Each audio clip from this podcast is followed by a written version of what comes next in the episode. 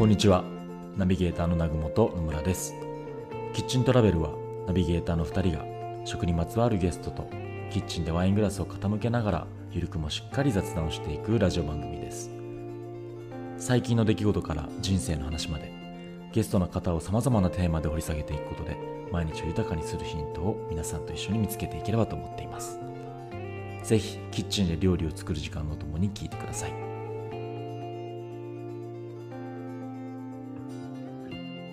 回はハッピーナッツデー代表中野剛さんをゲストにお迎えしました。2013年中野さんは千葉県九十九里にてスケートボード仲間たちと手作りでピーナッツバター製作を始め今となっては大人気のブランドに。可愛らしいパッケージと抜群の美味しさが人気を呼んでいます。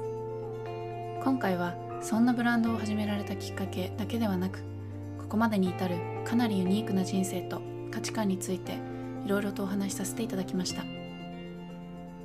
九十九里のブランドなのでせっかくならば我々もということで九十九里までお邪魔させていただき名産の絶品ハマグリをランチで一緒にいただいた後ピーナッツバターを製造しているローカルファクトリーでお話を伺いました。自分の感性を大事にした生き方を考えている人新しいことを始めたいという人に勇気をくれる中野さんのストーリーをお楽しみください。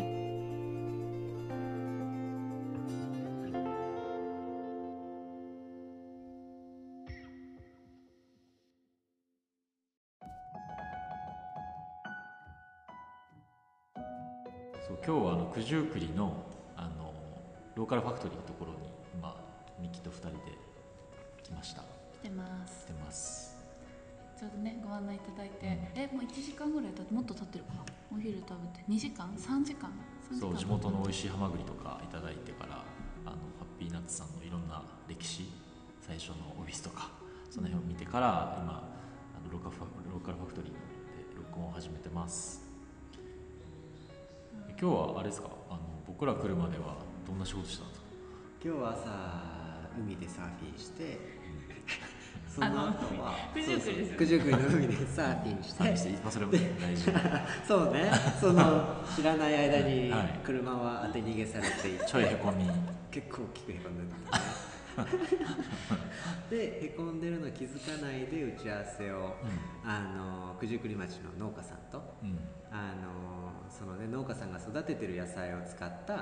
あの加工品を、うん。あの作りたいっていう相談をまあ受けたりうん。してましたね、な相談の会だったんですね。今日はここで、そうそうそう。そのまあこのローカルファクトリーっていう場所自体が、その九十九里町の産物を名産に生まれ変わらせていこうっていう、あのまあ、コンセプトでやってるので、あのちょこちょこいろんな生産者さんがうん。どうやったら加工品のブランドって作れるのかなっていうふうに、まあ、相談に来たりしてます。うんうんうんうん。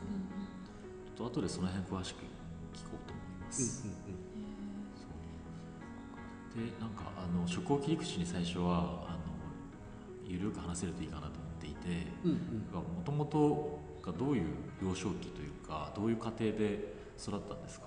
なんか食のルーツみたいなことをなんか少し見えてくると聞いてる方が楽しいかなと思っていて、はいはい。難しいですね。うん、なんか何なんか記憶に残ってる食べ物とかありますか？食にまつわる？そう。なんか何が嫌いなも好きだったの好きなものとか。好きなものは何だったんですか？バナナ？バナナ。わかんない。いやコンビニとかで考えたら、うん。あ買えるものが。そう。一番ピュアなものですからね、うん。水ヨーグルトバナナ。むっちゃヘルシーじゃないですか。うん。じゃああのお母さんが作る料理的なのってなんか？あもちろんそれは好きだけど、なん。か好きなおかずみたいなので茶碗蒸し言うと。茶碗蒸し？茶碗蒸し。また急にちょっと角度が鋭いな。や多分あんまり内臓がたくましくないのかもしれあな優ーしい。い、うん、好きな、う。んそう好きな食べ物もだって、うん。水とおかゆとおかゆ湯豆腐と茶碗蒸しななんかなんか油っぽくなくて体温めるみたいなのが 昔から好きで。ちょっと液体っぽい。液すごい弱そうだよね大人の今のビジュアルからすると意外ですけどね。結構ワイルドにハンバーガーがっついてる感じがあるかなと。いやそこはねセンスを選んだよな。しかもなんかスケボーのイメージからそうだよね。すると湯豆腐食べてるスケーターってなんかねうん。イメージがないですよね。なんかねそうだよそうだよバックの方がなんならちょっと似合うみそうだよたいな、ね。ありますよね。いやなかなか食べられなかったな。それ食べるぐらいなら何も食べないっていうええじゃあ給食とかは？食べてたんですか？まあ普通に食べてたけどでもその辺気にしなり始めたのは中学高校とかぐらいからなのかな。じゃあ母親に「あんた何食べたいの?」って言われたら「茶碗蒸しだ」みたいな。うん えじゃあた誕生日の時とかってごちそう作るじゃん。そしたらもうものすごい茶碗蒸しが出てくるいないやもうその頃は誕生日はあんまりお母さんと過ごしてなかったあそっかそっかそうなんですね。うん。過ごしてた時はなんか多分うんエビフライとかハンバーガーとかやってたんじゃないかな。まあ、中高ねそうですそうか、よねうん。そうかそうか。もうしかも東京だったら中高ってもう結構混ぜてるんじゃないですか。うん。うん。そうだデねート行っでそのまま俺はニューヨークに行っちゃったからさ。そうか。それってなな何があってニューヨークに行ったんですか？スケボーっつったらアメリカでしょ。なるほど。なるほスケボーなんですね、うんもうそれだけで。それってあれですよ卒業してうん。大学を行くのを決めずにそう。行ったんですか、うん。それって親とか何も言わなかったんですか？いやすごく心配してたよ うんお母さんは泣いてたし、あそんなに？うん、でも俺は自分であのお金を貯めたの働いて。うん。あそうなんそうだからバイトして？そう。バイトしてお金貯めたからまあ自分の金だからまあ許してよって。それってじゃあそのバイトし始めた時からもう行きたくて貯めてたんですか？うん。あそうなんだ。それなんそのスケボーのために？そう僕が住んでたのはニューヨークシティから7時間かかる伊坂っていうところだったんだけど、はい。そこからたまにニューヨークシティに行ってはその日本食売ってるスーパーで、うんうんあのお米と梅干しとうん納豆とかを買うんだけど、もうそのな梅干しなんてもうなんかいいことあった日のご褒美みたいな、高いですよね。高い。アメリカで買ったら。あそうそうそうか。で全然そのお金もギリギリしか貯められてなかったから、そうクラッカーお米まあ、あとお茶漬けで特別な日にスケボーで新しいトリックできた日とかに梅干し食うみたいな、超ストイック。えじゃあもう本当スケボー漬け。そうスケボーばっかりやるつもりだったんだけど、はい。それがそのアメリカの高校が9月から始まったんだけど、はいあの11月になったら雪が降ってはいはい。ニューヨーク。まあニューヨーク寒いですからねで僕それを知らなかったんですよ。でうわこれスケボーできないじゃん。っていうふうになっちゃってピンチ。そう。冬お金もない。にスケボーもできない。寒い。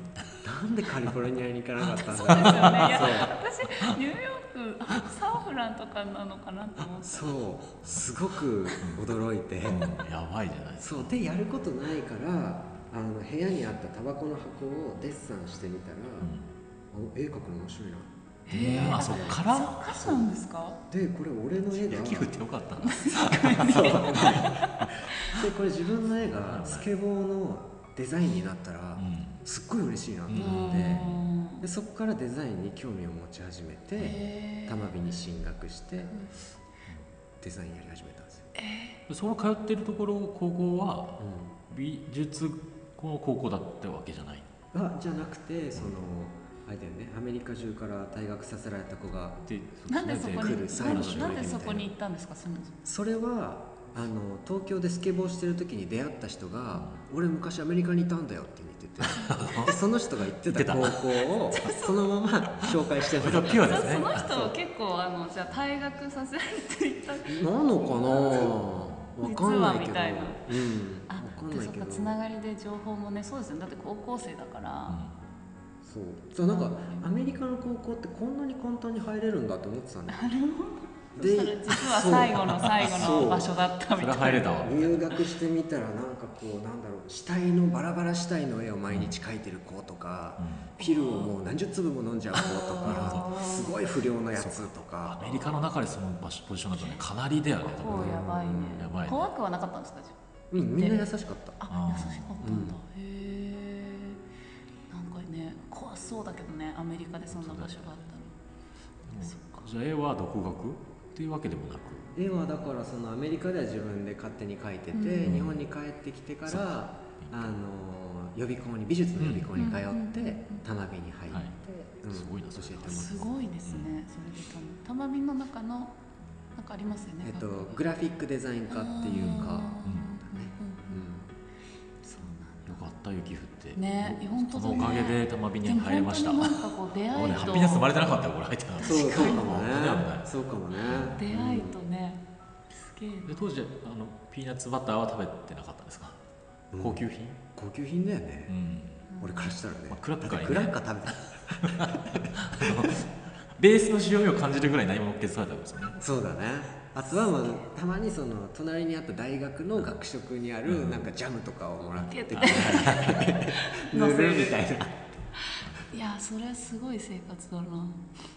へえ玉火のね。でどんななんかものを書いてたんですか？えその玉美に入ってこ時代うん。学生時代、うん。玉美グラフィまックだ。まずあれだよね。その予備校ではさデッサンばっかりだよね、うん。まあ、もう1日8時間9時間木の枝本当特殊なあれですよね。ね試験がデッサンだからうん。ね、楽しかったですか？大学むちゃくちゃ楽しかった、へだからもうしかもねやっぱすごくレベルが高い学校で、うん。僕はもう多分かなりギリギリ入れた感じだと思うんですよ、あのだからもう必死だった。うね、うん。んみんなに追いつこうと。ん。じゃあもうずっともうなんかこう大学で制作っていうか勉強したのがばっかりだったんですね。すっごい勉強してた気がする。へ基本学費自分で用意してるからーそこも。なんか、うん、時間が惜しい。遊んでる玉火の学費稼ぐのそそこそこ大変ですね、うん、そうでもまあ美大はねすごい勉強楽しかったな、勉強ってこんな楽しいんだってなって、へえスケボーはあんまりじゃあその時は？趣味うん、や程度、っぱ雪降っちゃってからテンションは。意外と意外と心が折れちゃうとそこから。意外とそこからもうあの絵の方っていうかうん。グラフィックデザインの方に行ったんですね。雪がもう結構でかいそう。イたベント雪でかいよね。しかもそんな積もんの？いやすっごい積あそうもるなんでしかもめっちゃ寒北いの方に行くんですか時間。うそう。だからカナダに近い方ですそうそう。それがそう。激寒なんだよね。激寒。本当に寒い、かすごいねでそのまま就職されて。そうね。でまあ食の話で言うとあのあれだよね。その美大に進学するニューヨークシティの美大に進学するって TOEFL とかも全部受けてたんだけど、あの高校をあの卒業するちょっと前にあ卒業の前かな？忘れちゃったけどあるタイミングでその僕の先生が社会科見学で、廃墟になった牛小屋に住み着いてるヒッピーたちがいるから、うん。それを見に行くぞはいはい、っていう連れてかれて。でまあその学校から車で またあの地平線しか見えないようなところに行くとポツンと大きなあの馬小屋みたいなのがあって、でその中でそのヒッピーたちがジャンベ叩いて歌ってるうん。でお腹が減ったら自分たちが育てた裏庭の野菜と、うん。あのジンジャーエールとかも自分たちで作ってるから、で鳥を締めて晩飯を食べるみたいな生活をしてて、それにすごい感激しちゃって、これは美大なんて言ってる場合じゃないぞっていう風になって、はい。美大の進学をやめて、一回そのヒッピーになろうっていう まためちゃくちゃなそう 方向転換をするんですけどそれをあのまあまああのいろいろあってその牛小屋では働かせてもらえなかったんだけど、うん。僕を一軒だけ拾ってくれたところが、うん。あの Sacred Seeds Blueberry Farm っていう、まあ、日本語で言うと聖なる種、うん。あのブルーベリー畑うんなんだけど、その山奥のあのブルーベリー畑が、まあ、大きいところがあって、うん。そこにこうポツポツポツっていくつかキャンピングカーがあって、うん。そこにヒッピーたちが住み着きながらブルーベリー育ててるってとこがあって、で僕はそこで、まあ、半年ぐらい暮らしてたんだけど、その日が昇ったら農作業やって、うんまあ、ブルーベリーだけじゃなくてあのバジルとかトマトとか芋とかうん豆とかいろいろ育ててであの収穫をしたものをあの土日の朝あの山を降りてファーマーズマーケットに売りに行って、でそこであの得た収益であの僕らが育てられない豆腐とかうん。豆乳とかっていうのをまあ買って山に戻るっていう生活をやっててその辺から極端にその人たちは肉も食べなかったからうん。僕は肉す好きだったけどうんでもあの僕も彼らと一緒に暮らすことでうん。お肉を食べなくなったのうんでそこでまた一つうん。体がそういうことを気にするようになったのかもしれない。だからまたそれも体験のうん、日本に帰る時にその、ね、空港で食べたピザとかももう1枚食べても吐きそうになっちゃうみたいな。もう胸焼けがすごく倒れそうになるみたいな。思想の部分というよりか体の部分がうん。受け付けるくなったんですね、うんなるほど。なんかね知らず知らずにそういう体にね慣れて生活に慣れるとそうなるんですね、うん。すごいななんかそういうね経験をなんかしに行ってるわけじゃないけどこうどんどんつながりでなるそう。ねそう行動するとなったら早いですね。衝動的。にねやるぞっうん、つってやっちゃうとこあるかもね。それはなんか結構今の ピーナッツバターにももう生きてるんですかね。やっぱりこうねいろいろみんなやりたいって言うけど、ん。一歩目を踏み出さない人が圧倒的に多いので、うん。あの軽い気持ちでパッと始められちゃうっていうのはまあ一つ良かったかなとはそうですね。始まりで言うとなんかこう軽い気持ちっていうかまあ割と友達との、そうそう、まあ、遊びの延長みたいなノリで始めたので。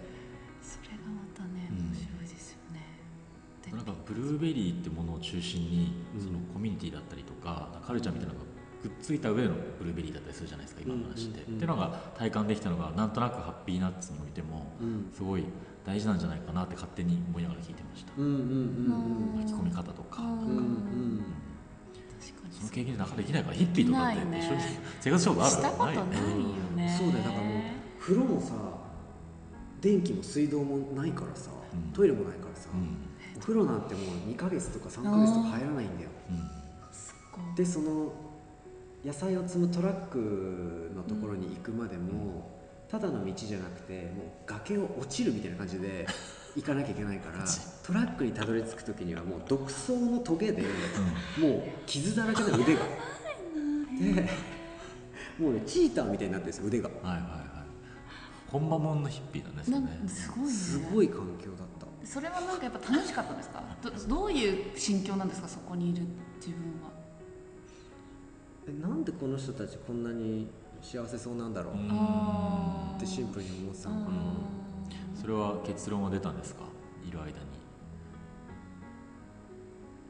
言葉にできるほどは理解できてないのかな、うん。でもなんかあオッケーってなうん。オッケーってなってなんか分かったかもみたいな、うん。じゃあ帰るうん帰るわみたいな。うんうんそうだね。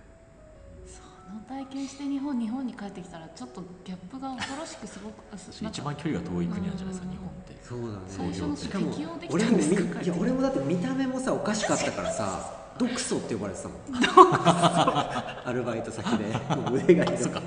当時まだ。そうでみんな突っ込めないのひどすぎて。ちょっとね突っ込みづらい模様に見えるし。大変な大変な人生歩んでんのかなみたいな。ドクソでもドクソって呼ばれてたって結構ストレートですけどね。ストレートだよ。そうそう適応するのはね確かにすごい。臭かったしね。あー。俺めっちゃ。え？でも。だって2ヶ月とか3ヶ月風呂入んないんだもん。あー。でも帰ってきて日本では帰ってきてからも入ってないですか？あんまり。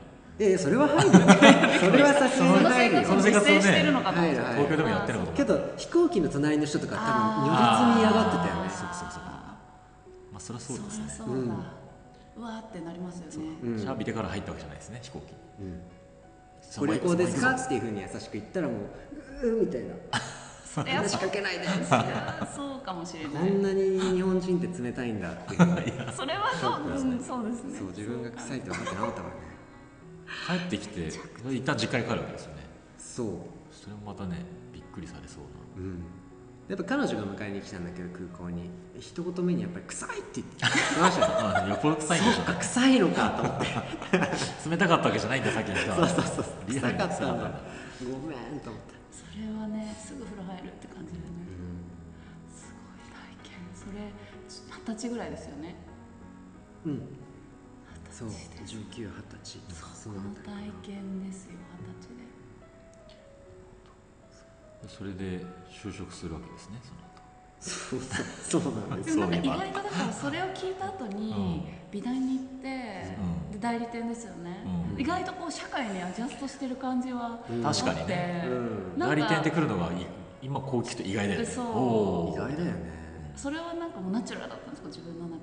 うん。やっぱりこう玉美っていう環境がすごく素晴らしうん。くて、もったいないから1年休学したんです僕すぐ終わっちゃうのが嫌だから。その12年の頃ってはい。デッサンとか絵の具で絵を描くっていうみんな同じことをやるんだけど、3年からじゃあお前は映画を撮りたいの？うん。デザイナーになりたいの？広告屋になりたいの？いろんな選択を迫られるタイミングがあるんだけど今の自分にはまだちょっとそこを決めきれないなってきっとどれも贅沢な授業が待ってるん。だろうなと思って本当に自分がやりたいことは何なのかっていうのを考えたくて一回休学して今度はニューヨークシティのクイーンズに1年いたんですよ。そうなんですか。またそこでニューヨークに戻ったんですね。そうそうそう。でそこで何やろうかなって考えた時にそのねニューヨークのマンハッタンの真ん中にさあのカタカナでユニクロっていうフラッグがドカンってあるのを見た時にすごくなんか日本人として誇らしかった。んうんそれをおしゃれな黒人の人たちがさうん。カタカナで書かれたロゴのさ紙袋を持ってるのを見てうん周りにはさ同じ価格帯のさアメアパだったりさ、あのオールドネイビーとかうんいろいろザラとかあったけどユニクロを選んでるっていうことですごく嬉しい気持ちになって、うんでまあその初めてアメリカ行った時から、うん。日本代表っていう言葉にすごく憧れがあった、うん。で、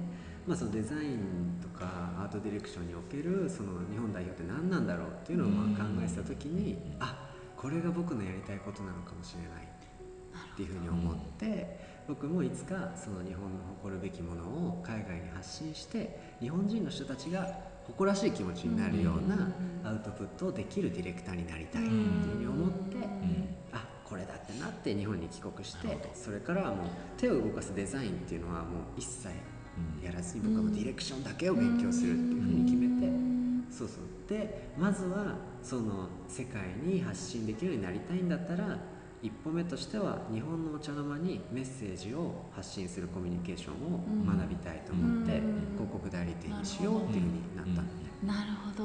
そう言わないとどういうことってそううそうですね。そう。あれ？とめちゃくちゃロジックあったね。ねむちゃくちゃあったし、しかもちゃんとじっくりやっぱり自分の意思決定がをなんだろう大事にしてるっていうのはありますよね、しっくりくるまでは、ねちゃんと自分で選んで、ね、時間を取るっていう、面白い。うん入ってみてどうでしたか？入る前にそのねもともと電通にいた水口勝夫さんっていう先生の授業を受けてたんだけど、そのね代理店に受かりましたって話をした時に絶対に4年以内にお前は辞めるからもう次をちゃんと考えなさいって言われへて僕らでも多分思いますねそれね。うん。そう。ダメだろうなっていう、やめるのかしらね。知って知り合ってたらそうそう。だからねそれでもうその代理店に入ってすぐにハッピーナッツでは作り始めてた。あそうなんですか、うん。えそれは意図意図っていうかまあ割とその先生のアドバイスもあったりっていういろんなのが合わさったんですか？うん、し初めから僕もあの4年しかいないっていうのはうん。あっちにも言ってたの。あ、うんそうな代理んですか。店にも。僕は多分辞めると思うって。うんだからあんまりなんか行ってがっかりとかっていうよりかは、うん。もうこの期間に学べるだけ学ぼうっていうふうに、なるなるほど。あそうなんだ。じゃあもうハッピーナッツもあったんだ。どういうきっかけでじゃあハッピーナッツは？ハッピーナッツはねその辺にいるね農家のじいさんが形が悪いから売り物にならない落花生あるから、うん。お前らにやるよっつって、うん。スケボーしてたらじいさん落花生くれたの。でえこれでピーナッツバターって作れるのかなみたいな、うん。であのクックパッドとかでさ、うんピーナッツバター作り方みたいに見たらえこれ焙煎してミキサーにかけるだけじゃない、うん。やってみようっつって。そのままその、ね、友達のお母さんにうん。フライパンとカセットコンロとはい。ミキサーないからってすり鉢。でそれでこうね豆焙煎して、自分たちでこうやって30分ぐらい交代ですり鉢で吸ったら、もうこれができた。すごい。そう。最初から美味しかったんですか？うまかった。であのじゃあ塩ってどんな種類があるのかな、うん。お砂糖ってどんなのがあるのかな、うん。蜂蜜じゃダメなのかな？メープルシロップじゃダメなのかな？とか、いろんなことを実験し始めてまあなんかあのそのピーナッツバター自体にもちろん魅了はされてたけど、うん。好きな仲間たちで集まる口実ん。の一つだったよね、うんうん。ピーナッツバター作んないといけないから九十九里行かなきゃってうん。なんかちょっとミッションができてそうそうそただ行くよりうん。ね、うそうだね。そんな感じでなんかこうスケボーとサーフィンとと同じようなうん。位置にピーナッツバター作りっていうのは初めはあって、面白いな。そう。そんな感じでスタートしましたね。へえなんかね落花生もらってピーナッツバター作ろうってならないよね。ね。普通ね。多分。ならないよねでピーナッツバターをニューヨークで食べてたわけじゃないですしねそんなに。うん。クラッカーしか食べない。そうそのねなんかいろいろが積み重なりだね。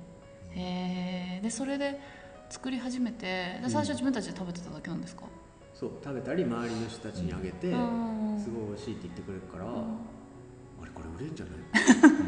なってあのペラペラのさなんかこう水飴とか入ってるようなプラのケースに、はい。自分たちで作ったピーナッツバターを入れてあの道の駅で売ってみたんですよ、うん。近くの。うん。であの、ね、僕らが作ったピーナッツバター買ってくださいみたいな感じで、あのいろんな人に売ってたらあのだんだんリピーターさんとかが出始めて、へであれこれ。俺たちもしかしたらピーナッツバター屋になれんじゃない？みたいなやってみようかみたいな。で会社にして。最初から結構デザインをされてるものを作ってたんですか？いや全然もうだからその透明のプラのカップにマッキーでハッピーナッツって書いてあら。あそれはハッピーナッツデーだったんですうんかもともとうんへえあでもそれはハッなんかハッピーナッツデーなんだろうスタバのあのみたいな感じですか？あそんなノリで、ハッピーなんとか。うん、でまあなんか商品名ないとあれだからなみたいな、ブランド名ないとあれだからなみたいな、へえラフだけどちょっとそうそうそう。面白い。それで始めたでそのリアクションを見ながら、はい。そのどれぐらいのお砂糖がちょうどいいんだろうとか、うん。どういう塩がいいんだろうとか焙煎はどんぐらいがいいんだろうとか試してた。へえじゃあそれ自然となんかこう改善みたいなのをやってたんですね実験と、うえなんかどういうのが受けるんですか？受けてたんですか？いやなんかねアメリカとかと全然違いそうじゃないですか。あーでもあのーなんかみんな好みバラバラだった。結局ねそうです俺らが一番好きなのにしようぜなこれになった。そうですよね。そうなんかこのウェブとかで調べてみると、うん。やっぱハッピーナッツのファンだとか、うん。美味しさについて書かれる記事とかいうん。っぱい上がってて、うんでも他にもピーナッツバター作ってるメーカーってあるじゃないですか、うん。多分それぞれの良さはあると思うんですけど、うん。でもやっぱクオリティで言うとすごい良いって言われ一般的に言われてるものが、うん。なぜそうなってったのかすごい気になってて、うん。でなんかそれは今言ったなんか自分が良いと思ったものとか、うん。仲間たちと楽しめたからそれどんどんこうなんだ改善できたみたいな,、なんか原動力がちょっと面白いなと思って聞いてました、それゆえに気づいたらクオリティがどんどんどんどん良くなってうん。うんうん商品を美味しくしなきゃだけではないっていうか、楽しいっていうのがあるとか、うん。そうだね。それがクオリティを作ってたんだなっていうのうん。なるほどね。そうね。違うよねきっと、がねなんか違うそれが伝わるんでしょうねきっとね、だから多分いろんな人巻き込まれちゃうんだろうなと思ったりとか、うん楽しそうだなみたいな、うん。えー今のこのパッケージになったなるまではどれぐらいかかったんですか？最初からえー、1年会社にしてあでもこれその道の駅で売ってた頃から考えると2年ぐらいはかかったんじゃないかな。うーうん。んそうなんだ。結構ね最初は割と遊びじゃないですけど、まあ、うんなんかサーフィンの横並びにあって、うん。売れるんじゃないって言って、うん。また気合が違いますよねそこからって、うん。全部なんかギアが結構変わったんですかねみんなと郷さん。口では言うけど変わってなかったよ 結局やっぱりこう朝まで飲んじゃうからああの畑作業も遅刻して農家のじいさんからいつも怒られるし、うん、なんか。それで2年かかったっていうのはあるんじゃないかな、うん。でも時間かかりますよね。うしても。なんか転機とかあったんですか？うなん。かそれで言うとうん。何か。なんだろ事業としてのスイッチが入る、まあそれで言うとやっぱりそのあれだろうね。六本木ヒルズの森美術館で行われた、うん。あのスヌーピーの回顧展がはいはい。あったんですよ、2013年か2014年かわかんないけど、うんあのその時のあの物販としてそのクラシックなスヌーピーが描かれた瓶のピーナッツバターをうん作りたいんだけど、はい。中身を提供してもらえますかっていう連絡をいただいて、うん。そこでその作る量が結構多かったううん。ので、その辺からかな。うちのミキサーじゃできねえみたいな。間に合わねえみたいなので、そう。ちょっとずつスイッチが。うん。まあ仕事みたいなのちゃんと受けてうんっていうとそう。相手が見えるとそうなるのかうん。うん。見つけてもらえたのもすごいですねその担当者の人。ね。よかった。すごい。ねどうやって見つけたんですか？いやなんか俺がね友達にいっぱい言ってたんだよね。あ俺ピーナッツバター作ってんだよね今みたいな。結局それが一番効くんだがな、ね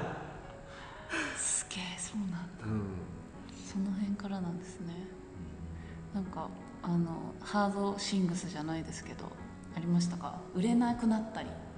むしろどうなんですか？なんか何か絶対あったと思いますよね。失敗。大失敗。大失敗なんてめっちゃあるけど、失敗の方が多いよね。うん。うん、その中のいくつか成功してるものがうん。世の中で眩しく見えてるだけで、うん。基本8割7割失敗してる。へえかな？例えば。例えば。その中で。言いづらそうな。うん。いやそれは言いづらいよね。大体人ありきじゃないですか問題って、うん。まあまあ特にそうね。大きい問題それねそういうは。ことはね。なかなかその辺は話せないけど、うんその食のところで言うと、うやっぱりあの原料の落花生の原価が高騰しているっていうところは、うん。あの常に悩みの種としてはある、うんそれはその気候変動っていうところもあるし、うんうんうん。農家さんが減ってるっていうところもあるし、うんうんうんでもなんか僕はそのハッピーナスで始めて8年とかだけど、うんうんあの今年は出来がいいっていうのは聞いたことない。毎年今年は読めねえなっつってっから、この人たち何十年前から読めたの？っ ていうのはちょっと。それって落花生特有のものなんですか？いやきっと農家さんはみんな言ってんじゃん。こんなこと言ったら怒られるかもしれないけど。毎年今年は読めねえっつって。毎年違うのかもしれないですね。でももしかしたら。どうなんだろうね。それが真理なのかな読めない。ちょっといい方に解釈しすぎうん。わかんないけど。その辺はね一つ。そうね。うん、常に悩みの種ではあるかあーそうですね。確かになんかあのより最初のそもそもピーナッツ余ってるからやるよって言われたところとか、なんか地元の人たちとのコミュニケーションすごい密だなと思って聞いててなんかその地元でやる地元というか、まあ、ローカルでやる楽しさみたいなのってなんかあ感じたりします、なやっぱりもうねだって東京とかってさ、面白いけどさ、うん。あそこは発表会の場じゃん。ううん。だなんかこう面白いものを作りたいんだったら面白い魅力的な素材があるところがまあうん面白くて当然ででまあなんか面白いからやってるっていうのもあるし、うん。その僕自身がその美大だったり代理店で学んできたことがあの人助けになる場所だったりする、うん。ローカルって。うんやっぱりみんな例えばね僕のこのローカルファクトリーがある九十九里町も産物の魅力は抜群なんだけど、うん。それの伝え方がわからない、うんやっぱそういう意味であのここはクリエイターがヒーローになれる場所かも。うん。っていうのはすごく思うんってますよね、なんかそのなんだろう大企業の,、ね、あの商品をたくさん売るとかっていうクリエイティブはあの他の人が多分僕よりも熱量高くやってると思うので、うん。僕はその人たちより熱量高くそれには向き合えなかったから、うん。なんか僕が熱量高く向き合えるのが、まあ、地方だったうん。し、うん。日本を代表するものを作るなら、うん。地方からだろうなっていうふうに思ってるので、うん。そういう意味でローカルにその根付いていくというかっていうのは結構マストな、僕の中では条件かもしれない。うん。いいですね。いい気づきというか、それも意図せずですよねきっと。やりながら、そういうスタイルなんですね。なんかやってみてそう。もうなんか生の体験で自分が感じたことを、うん。で意思決定するっていう。うん、だからやっぱりものすごい迷惑をかけますよねみんなに。世に出してからその修正をしていくって。やっぱりみんなに迷惑をすごいかけるんで。うん。でもやっぱりこう世の中で走らせないと、うん。僕あんまりいろんな経験ないから、うんうんどんなハードルがあるかが分かんないうん。なんか申し訳ないけどちょっと一緒にや。って一旦作ってみようみたいな。そうそうそう一回出してみよううんみたいな、それをねなんかこう食でそれをやるってなかなかいないというか、うん。あんまりいないような気もしてて、うん。すごいあの面白いなと思ったのはありますよね。なかなかやっぱりリアルなものだし、まあ、例えばなんかアプリとかねウェブサイトとかだったら結構そういう人いると思うんですよ。とりあえず作ってみて出してみて。まあダメだったらそうだね。在庫抱えないしスピードも速いし。なんかこれぐらいそのデザインもできて、うん。そのデザイン以外のディレクションも多分いろいろできてでかつ自分をめちゃくちゃコミットするフルコミットするみたいな人っているようであんまいない気がするんですよ、うん。どどっちかが分かれちゃうみたいな,、なんかそういう意味で結構すごい。だだからやりながら考えられる、うん。ねそうだよね。でもやっぱり中身に関してはうん。もう絶対的に確信が持てるものにならないとうん世には出さない、うん。うんうんうんうん。他のなんかそのじゃあ流通の仕組みうんとか、うんそういうところで今いろんな迷惑がかかる、美味しいは必ず真ん中にあって、うん。まあ、このやっぱものをその、ね、例えばハッピーナッツデーで言ったらそのザ・ベストピーナッツバター We Believe っていう、うんその自称世界最高のピーナッツバターっていうのを初めから歌ってるんだけど、はいそこまでやっぱり中身をたどり着かせないと頑張れないし、うん。うん。あの人もすぐいなくなっちゃう。離れてっちゃうから、うん。その革新とこコアのここだけは、あの絶対的なものに、うんうん。してっていうのはあるけどね、うん。あとはすごいだらしないんじゃないかな。完成したみたいな瞬間ってあなんか明確にあったんですか？この味だわみたいな、例えばこの無糖のピーナッツバターとかは、あの単純に砂糖と塩を抜くだけじゃないんですよ、うん。これ加糖作るより無糖作る方が全然難しくて、うん。個体差が出ないように、うん。その仕入れる農家さんをねその厳選したりとかあとやっぱ豆の味がダイレクトに出るから、うん。選別の仕方っていうのをまた変えなきゃいけなかったりとか、あのそうそういうとこへのそのかたくななこだわりをあの僕以上に工場長と現場スタッフがやり抜いたんですよ。だから僕がこれ作ったこれ作ってって出したものよりはるかにうまかったんですよ。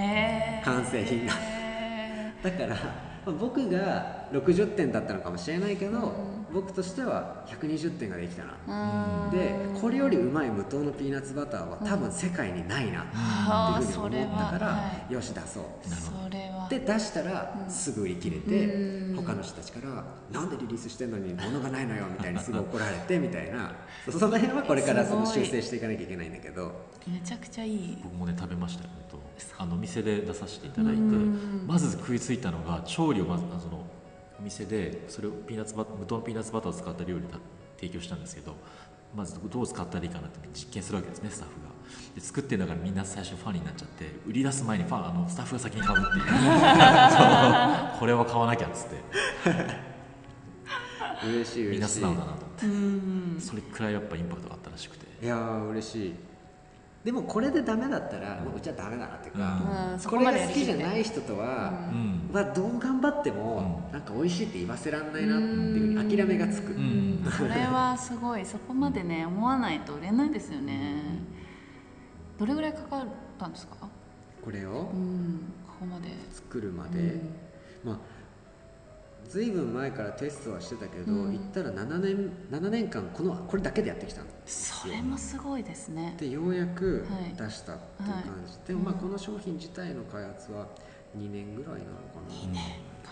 すごいな。より用途が広いですもんねね無糖えうん、うん、そうですね、うん。うん。わあすごいね。なんかコロナでわかんないですけどピーナッツバターの売れ行きとかって変わったりするんですか？なんかどなんか影響ありましたか？めっちゃ売れたよ。オンラインですか？うん。ねうんそうですよね。でもやっぱりこうお店さん全国で扱ってくれてるお店さんがクローズしてるから、オンラインストアで買ったっていう人がきっとその中の何割かいて、その人たちがちゃんとお店さんに帰ったらいいななって思うけど、うん。そこがちょっと心配だけど、ううんんどうなんですかね。まあそうですね。それもねやっぱバランスだからね。全部うん。自分たちでやるっていう。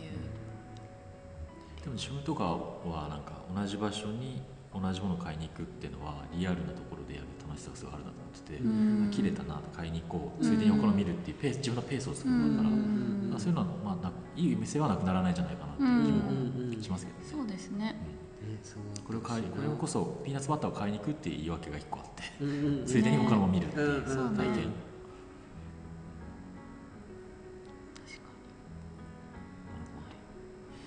でもそっか。に面白いな。面白すぎるな話が。そうなんですピーナッツバターを中心にものすごいいろいろ広がってるんですよえね。どう使うんですか自分では？僕？はい。僕ねパンに塗るしかできないんだよね。料理しないんだよね。本当ですか？料理しないんですか、うん。でもなんかクラッカーにとか。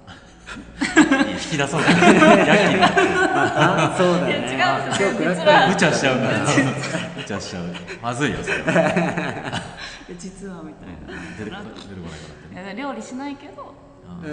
パンなんですね。シンプルに、うん。逆にそれで全部比較できるのか？同じだと。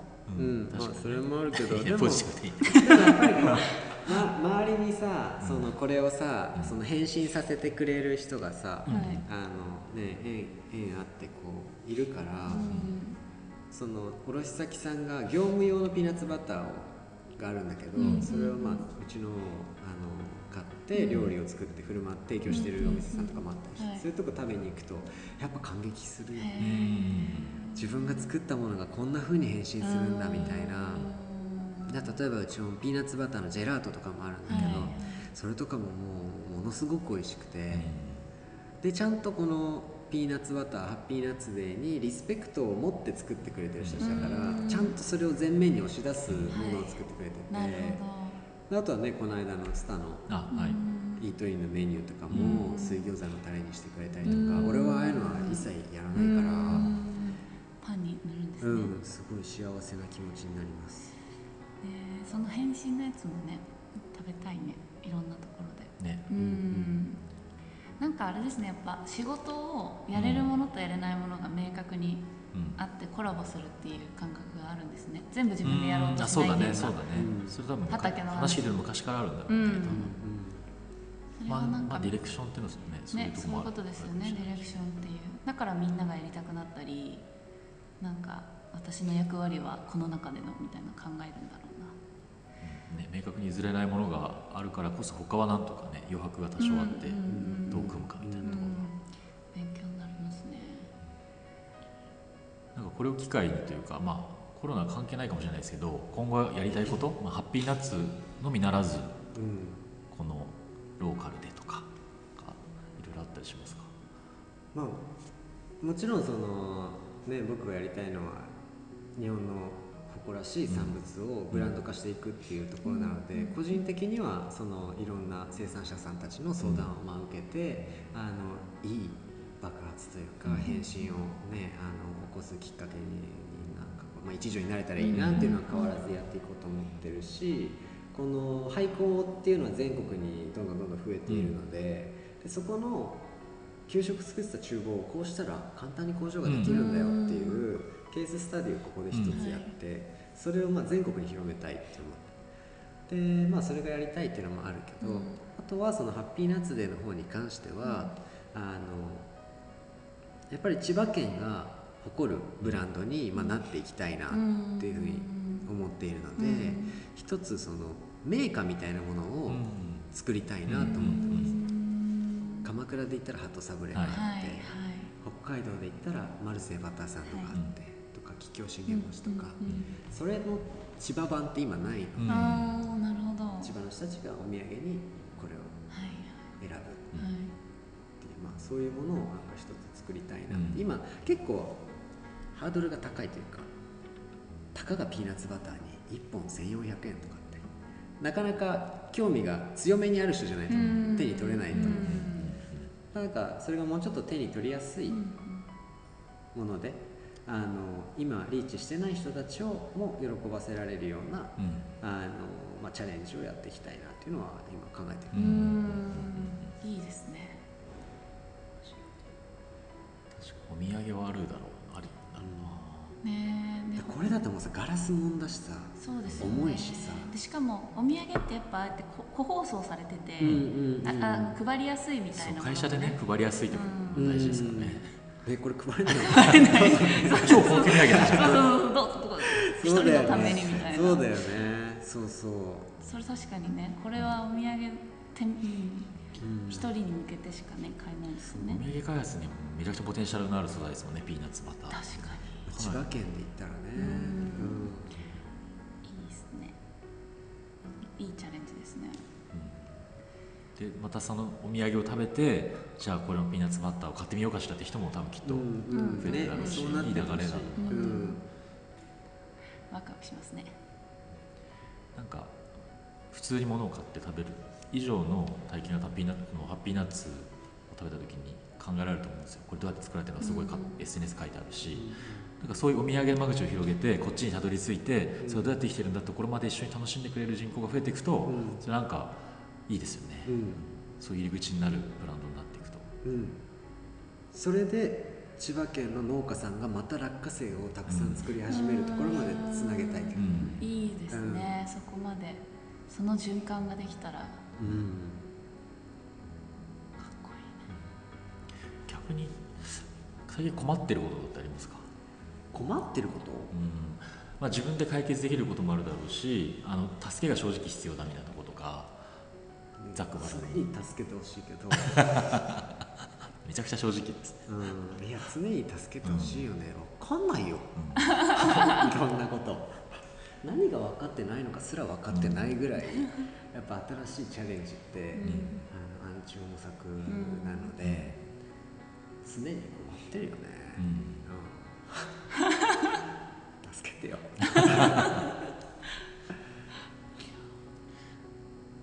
こうディレクションにこう集中して学んだっていうのはなんかすごいこう僕よりも変かもしれないですけど、うん。なんか良かったというかなんか新しいことやるときにうん。一個一個この全部正解を出していくっていうのもそれはそれで大変で、うん。とはいえ大筋を決めさえすればなん一応動けるみたいな、うん。多分そういうスキルだと思うんですけど、うん。それがめちゃくちゃ生きてるんじゃないかなっていう気がしました、こっちだみたいなこっちは合ってるから、うん。とにかく頑張れみたいなうん。のは言える人がいて。それはあるかもしれないです、なそれさえないとうん全然動かないっていうか、うん。うん。稀有なタレントだよね。うん。うん本当にそうだとそしてそこに楽しさも付加できるところがさらにすごいうんなと思いました、うん。みんな関わったらなんか楽しいみたいな、うん。うん。うん。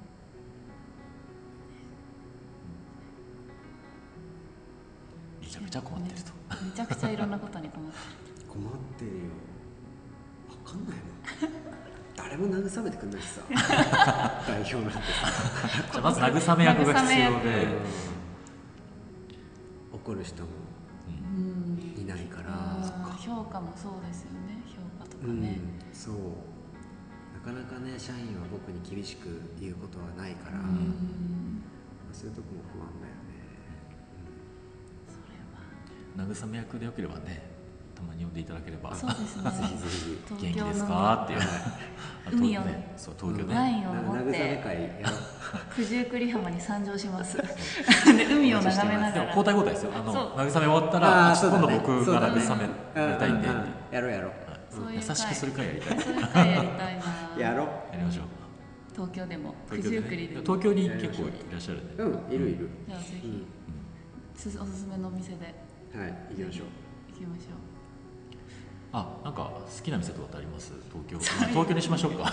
取ってつけてるんですけど。え好きな店？別にあの美味しいとかそういうなんかいろんな軸ああると思うんですけど好きな店の。なんかその理由も含めてでもやっぱ思いつくところ僕のスケート仲間がやってるくす玉っていう、まあ、うん高田馬場の九州料理の店があるけど高田馬場ものすごい美味しいんだけど、はい。そのスタッフがもう全員もうタトゥーだらけみたいな。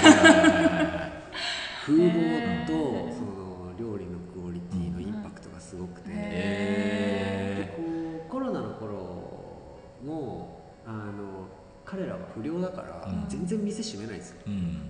であの一応クローズって体にはなってるんだろうけど、その周りの仲間がそのあの店大丈夫かな、うん。心配で顔を出しに来る。